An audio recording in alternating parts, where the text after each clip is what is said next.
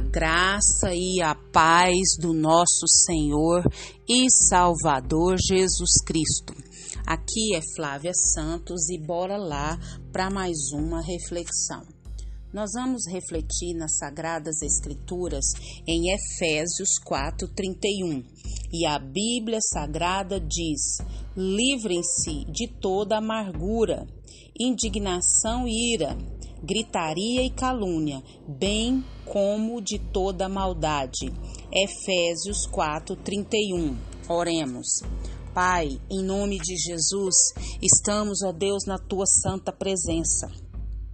E é com entendimento, Pai, de estar na tua santa presença, é que clamamos a ti, suplicamos a ti, imploramos a ti, Pai, perdão, perdão, perdão dos nossos pecados, perdão, perdão, perdão das nossas transgressões, perdão, Pai, de tudo, Pai, que desagrada ao Senhor, entristece o teu espírito, nos afasta, Pai, da tua presença. Que o Espírito Santo do Senhor continue agindo, trabalhando, falando aos nossos corações de maneira sobrenatural.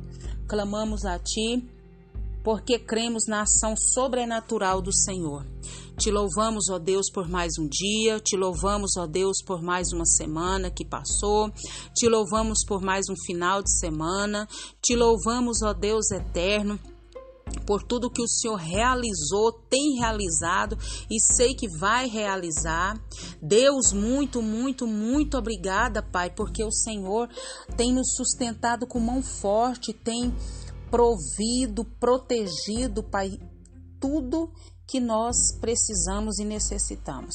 Deus, vá de encontro às nações em guerra, Vai de encontro, Pai Israel, paz sobre Israel.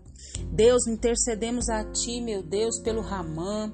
Intercedemos a Ti, Senhor amado, por essas cidades, países que estão em guerra.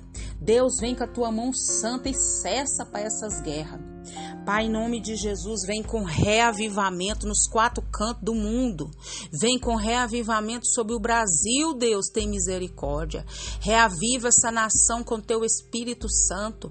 Manifesta a tua glória, a tua graça, o teu poder. Pai, em nome de Jesus, em nome de Jesus, Pai, suplicamos a Ti, Senhor amado, sobre as autoridades que estão sobre a nossa vida, da maior a menor, que essas autoridades venham entender que estão onde estão porque o Senhor permitiu, porque o Senhor, Pai amado, ó Senhor amado, os colocou ali, que eles venham exercer com sabedoria.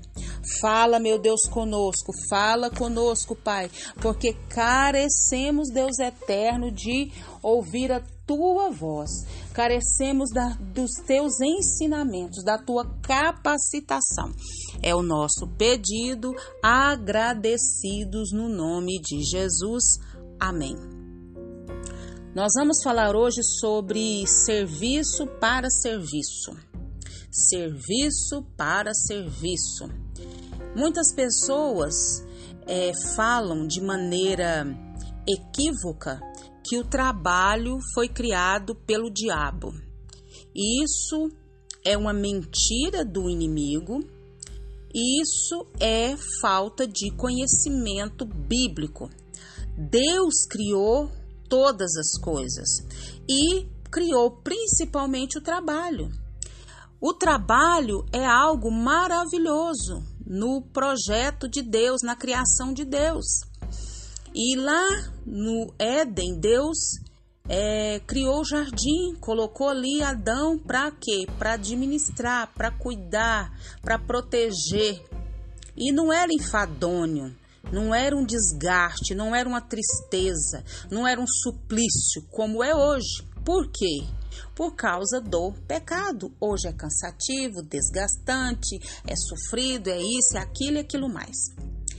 E o que, que você quer dizer de serviço para serviço?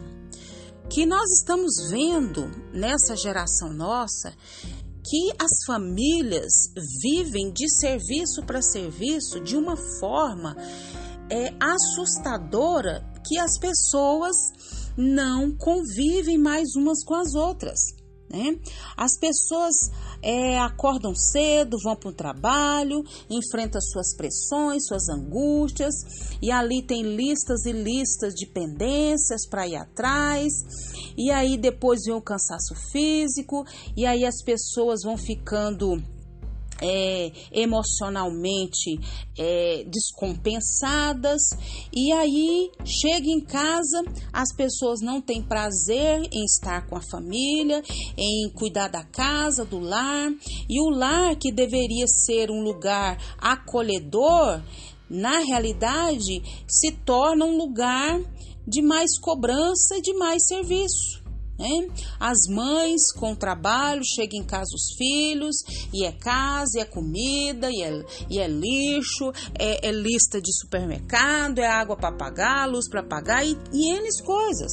O marido da mesma forma, os filhos e ali a casa que era para ser um oásis se torna um campo de guerra, um campo de batalha.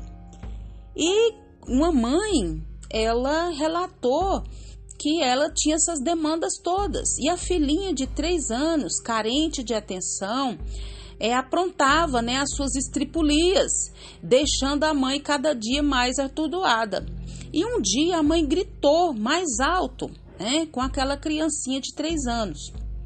Então, é, aquela criança que tinha sujado as mãos se levantou, foi lavar e a criança não chorou, mas a criança ficou visivelmente perturbada e com um olhar bem entristecido para a mãe e disse para a mãe: Mamãe, você, você sempre está brava comigo. Mamãe, você sempre está brava comigo. E aquela mulher caiu a ficha, né? E ela viu que o trabalho dela, né, é, estava é, deixando ela muito estressada. E eu te digo, qual é o lugar onde mais nós devemos cuidar, trabalhar? Não é a nossa casa, o nosso lar? Então, o serviço que deveria ser é, feito com amor se torna serviço para o serviço e se torna o quê? Uma escravidão, um fardo, uma canseira, uma fadiga. Então, naquele momento, Deus ministrou o coração daquela mãe. Aquela mãe abraçou a filhinha, pediu perdão para a filhinha, disse que não estava brava e que iam passar uma borracha, iam começar tudo de novo.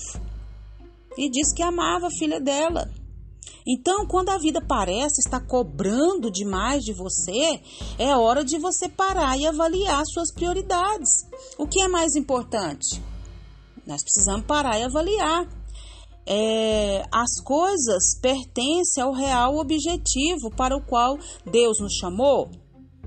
E que coisas estão ocupando tanto a nossa vida, nossa mente, que não sobra mais espaço para o que é essencial? E o que é, é, e o que é essencial? É sermos bênção, principalmente para os nossos. Então, se você for ver aqui o texto que nós lemos, existe muitos pecados, né, que entristecem Deus. Mas o versículo que nós lemos em si diz o que? Livrem-se de toda amargura, indignação e ira, gritaria e calúnia, bem como de toda maldade. As casas se tornaram um lugar de gritaria, um lugar onde as crianças às vezes estão fazendo as suas artes para chamar a atenção dos pais e os pais não estão percebendo. Doido que as crianças se alimentem e tomem banho e durmam, a esposa doida que o marido durma e vice-versa. E não é isso, não foi para isso que o Senhor nos chamou. O Senhor nos chamou para servir, chamou, mas nos chamou para servir com alegria, com amor, com graça, com carinho e com esmero. E que o Espírito do Senhor continue falando e trabalhando nos nossos corações. Pai, em nome de Jesus, em nome de Jesus, que o Espírito do Senhor, Pai, continue falando, trabalhando nos nossos corações, Deus. Pai, o lar, Pai, é o melhor tesouro que o Senhor nos deu, a nossa família é o melhor tesouro. E esse tesouro nós precisamos cuidar, amar, proteger, ombrear Deus, em nome de Jesus, que o Espírito do Senhor continue trabalhando nos nossos corações, que servir aos maridos não seja um fardo, mas uma alegria, que o marido a trabalhar pela família, para a família, seja algo, Pai, que traga prazer, alegria, que os filhos sejam obedientes aos pais com alegria, cumprindo, Pai, as suas tarefas, que essa família venha glorificar teu nome, um amando ao outro, um servindo ao outro, um cuidando do outro, não com gritaria, com calúnia, com ira, com cólera, com discussões, dissensões, mas com amor. Pai, em nome de Jesus, continua falando a nossa vida, a vida dos que nos ouvem, a vida dos nossos, das famílias do mundo, Pai. Dentro do nosso lar não é um campo de batalha, mas um oásis dado pelo Senhor para nós cuidarmos. E se a nossa casa está sendo um campo de batalha, nós somos os responsáveis. Pai, tem misericórdia. Deus, Continua nos guardando, protegendo, livrando. Oh, meu Deus, livrando das enfermidades, das pestes, das pragas, das balas perdidas. Guarda a nossa vida, guarda os nossos. É o nosso pedido, agradecidos no nome de Jesus. Leia a Bíblia. Leia a Bíblia e faça oração se você quiser crescer. Pois quem não ora e a Bíblia não lê, diminuirá, perecerá e não resistirá. Um abraço e até a próxima, querendo bom Deus.